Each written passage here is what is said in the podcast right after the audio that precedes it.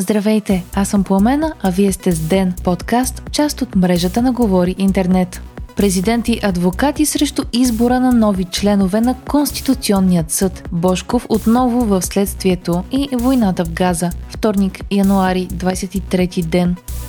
Президентът Румен Радев сезира Конституционният съд за изборът на нови съдии. Държавният глава призова те да не полагат клетва преди съдът да се произнесе. Става въпрос за Десислава Атанасова и Борислав Белазелков, които бяха избрани миналата седмица от Народното събрание за новите конституционни съдии. Тяхната клетва е насрочена за 26 януари. Радев се аргументира с новоприятия член от Конституцията, който задължава Народното събрание при избор на членове на органи да спазва принципите на откритост, прозрачност, публичност и обоснованост. Това би следвало да гарантира тяхната независимост. Според президента тези принципи са били нарушени. По думи на Радев е на лице съзнателен опит на мнозинството от народни представители да заобиколят решенията на КАСЕ по отношение на срока на мандата.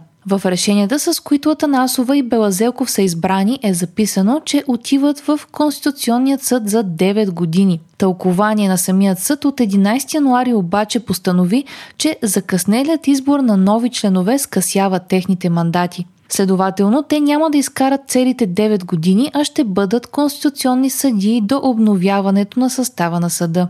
Адвокати също поискаха Народното събрание да отмени новоизбраните членове на КАСЕ. 14 от общо 27 адвокатски съвета в страната са се подписали под позицията. Колегиите призовават депутатите към разум, морал и отговорност. Според тях кандидатурите не са били обсъдени задълбочено. Предложени са в последния ден от срока, без предварително обществено обсъждане, експертен дебат, откритост и прозрачност. Адвокатите също като президентът изтъкват и проблема с мандатите на Атанасова и Белазелков.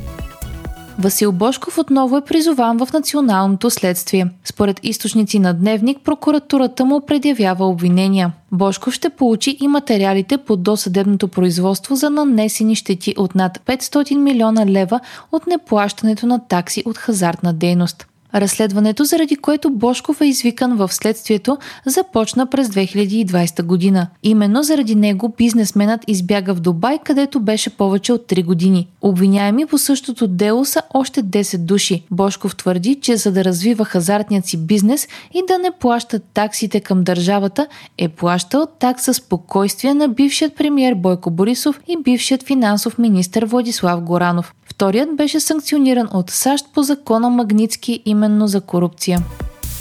Пауза от сраженията за два месеца и освобождаване на заложниците. Това е предложила Хамас на Израел според източници на американското издание Axios. Предложението е отправено чрез катарски и египетски посредници, а властите в Телавив за сега не са опровергали информацията. Премиерът на Израел Бенямин Нетаняху е заявил, че той също е предал предложение на военният кабинет и се чака решение. За сега обаче усилията на Катар, Египет и САЩ да посредничат за още една размяна на заложници изглеждат на празни. Израел настоява да няма прекратяване на огъня и за пълното унищожение на Хамас. А Хамас от друга страна искат Телавив да освободи хилядите палестинци, които държи в затворите си, включително високопоставени военни. В неделя Нетаняхо отхвърли предложение на Хамас да върне всички заложници в замяна на пълно изтегляне на Израел от Газа. 130 от заложниците, които Хамас взе след нападението на 7 октомври миналата година, все още не са върнати на Израел. Според информацията на военните, поне 27 от тях са мъртви. Напрежението в Израел продължава да се покачва. Вчера роднини на част от заложниците са нахули в парламента в Иерусалим. По време на уикенда хиляди протестиращи излязоха по улиците на Телавив, Хаифа и Иерусалим с призиви за нови избори пише Reuters. Антиправителствени протести разтърсиха Израел през 2023 година, но затихнаха след атентата на 7 октомври. След 4 месеца на война в Газа обаче подкрепата към Нетаняхо е ниска, а призивите за смяна на властта са все по-силни. Очаква се Турция да одобри кандидатурата на Швеция за НАТО, пише Reuters. Парламентът ще гласува по-късно днес, а след това президентът Ердоган трябва да разпише решението. Изминаха 20 месеца, откакто Швеция поиска да се присъедини към НАТО, провокирана от руската инвазия в Украина. След като Турция одобри кандидатурата на Швеция, Унгария ще остане единствената членка на Алианса, която блокира приема на Стокхолм. Будапешта обеща да не е последна да ратифицира членството на Швеция, но парламентът на страната е в почивка до средата на февруари. Вие слушахте подкаста Ден, част от мрежата на Говори Интернет. Епизода подготвих аз, Пламена Крумова Петкова, а аудиомонтажа направи Антон Велев. Не изпускайте епизод на Ден, абонирайте се в Spotify, Apple iTunes или някое от другите подкаст приложения, които използвате.